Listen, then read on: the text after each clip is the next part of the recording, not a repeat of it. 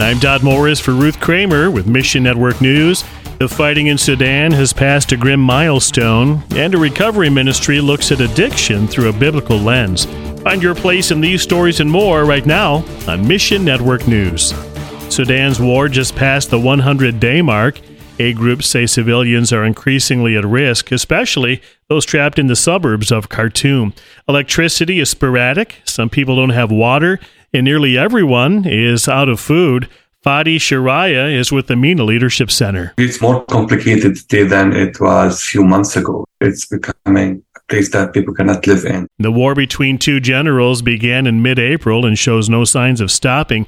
Nearly 800,000 people have fled to neighboring countries. Three million are displaced within Sudan. Persistent drought makes food hard to find everywhere, not just within Khartoum. Just remember that Sudan is suffering even before the war. Now the war is adding even more agony to the situation. MENA Leadership Center helps churches in Sudan expand their capacity so they can do more in the name of Jesus. We're asking Christian leaders in Sudan and in the surrounding countries, how can we help? How can we move ahead? Things are really changing on daily basis. I'm expecting that they will call for more how to do refugee ministry. And I think there's a need also for trauma healing. Please pray MENA Leadership Center receives financial support so it can help churches in Sudan. Bibles and Christian books headed into India are hitting major roadblocks. Mission Cry ships good quality used Bibles and Christian books to India, but Reverend Jason Wolford, president of Mission Cry, says things are changing. We've been sending to India now for uh, over 65 years, but we're seeing things intensify like we've never seen before, even in the last four months, to where the government is starting to put pressure on containers that we sent there Anti conversion laws in 11 Indian states make it harder to ship and distribute God's Word. We've loaded the container, it's on the rail. We just heard yesterday that he was warned that if any of them are opened and found with the Word of God, they'll immediately go to prison. But Indian believers won't be deterred. We have another partner that we've worked with that is a business owner who has taken containers in the past. So we'll have to send into some of the other states where this anti conversion law is not happening.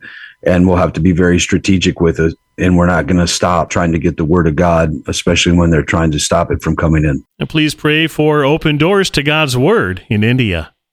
If someone you love is bound by the chains of addiction, you're not alone. Nearly 21 million Americans have at least one addiction, yet only 10% receive treatment. The Lighthouse takes a biblical approach to recovery. Founder Brandon Bauer. The gospel is central to um, any sin in our life. God stepped out of heaven through a um, cosmic plan to redeem his children by sending his son, Jesus Christ. And if we apply the gospel to addiction, it's no different than any other struggle. It's not a popular perspective. The American Medical Association classified addiction as a disease in 1987.